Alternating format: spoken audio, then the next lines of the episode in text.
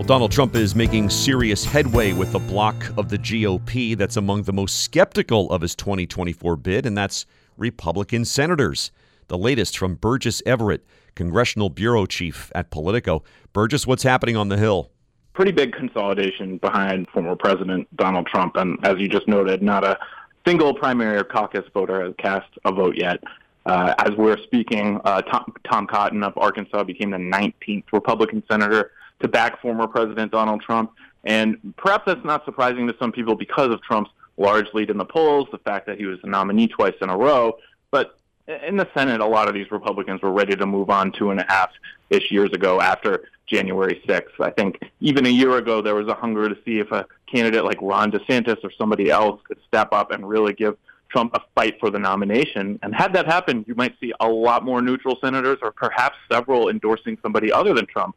But at this moment, uh, nobody else has any Senate endorsements after Tim Scott, uh, the senator from South Carolina, and Governor of North Dakota, Doug Burgum, both dropped out. Uh, and there's scant endorsements for Nikki Haley and Ron DeSantis in the House, too. So uh, former President Donald Trump has a huge lock on support on Capitol Hill, which is very important to him, even though if it doesn't always move voters. Uh, the endorsements are a huge priority to show that he can consolidate the Republican Party in a way that he struggled to do in 2016. Who else is recently on board? Yeah, you got um, Josh Hawley, who was one of the people who led the election objections in 2020 to Joe Biden's win. Uh, and then you have some people like Roger Wicker of Mississippi, who's an ally of Mitch McConnell, and Katie Britt of Alabama, who's a new senator, kind of a fresh face for the Republican Party. So it's it's a real mix.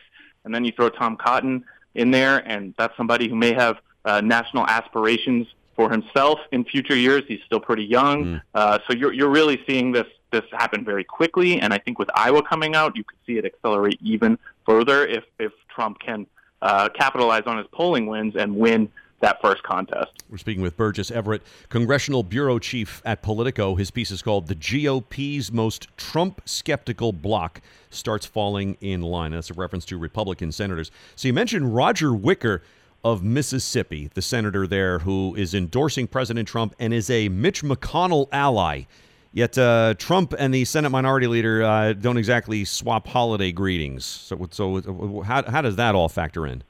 Yeah, I mean, uh, honestly, that's probably like the biggest elephant in the room for the Republican Party. If things go as they appear they're going to go with Trump winning another nomination, um, he has no relationship with Mitch McConnell at this point. Uh, they basically stopped talking in December 2020. Mitch McConnell gave a savage speech after January 6th, although you have to have a put a big put a big asterisk over it because Mitch McConnell voted to acquit Trump um, at his impeachment trial, which is why Trump is able to run for office today because he was not convicted in that trial.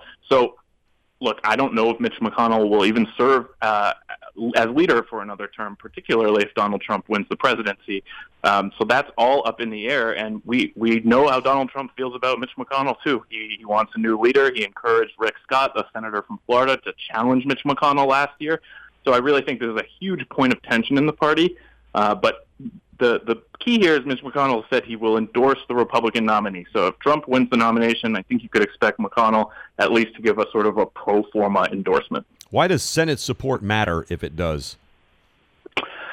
Look, I think I think it matters more for the internal machinations of the Republican Party than it does for voters. Okay. Uh, you know, Trump. It matters to Trump. He, he's calling these guys up. He's asking for their support. Um, if you support him early, he may uh, support your preferred candidates later. I think a good example is J.D. Vance, who Trump supported in 2022 in the Senate race. J.D. Vance is supporting Bernie Moreno uh, for Senate. He also was one of the first senators to endorse Trump's third bid. So guess who's endorsing Bernie Moreno as well? Donald Trump.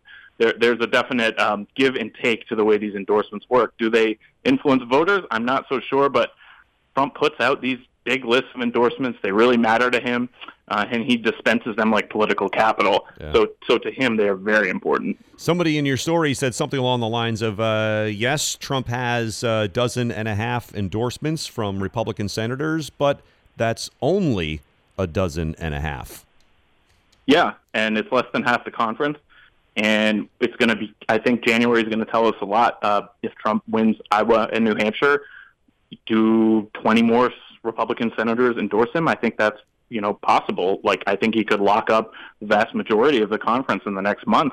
But I think enough people are sort of uh, uh, undecided or staying neutral to give an opportunity to see, oh, does Nikki Haley win in New Hampshire? Well, then maybe I could try to affect the South Carolina primary. Thanks, Burgess. Burgess Everett, Congressional Bureau Chief at Politico.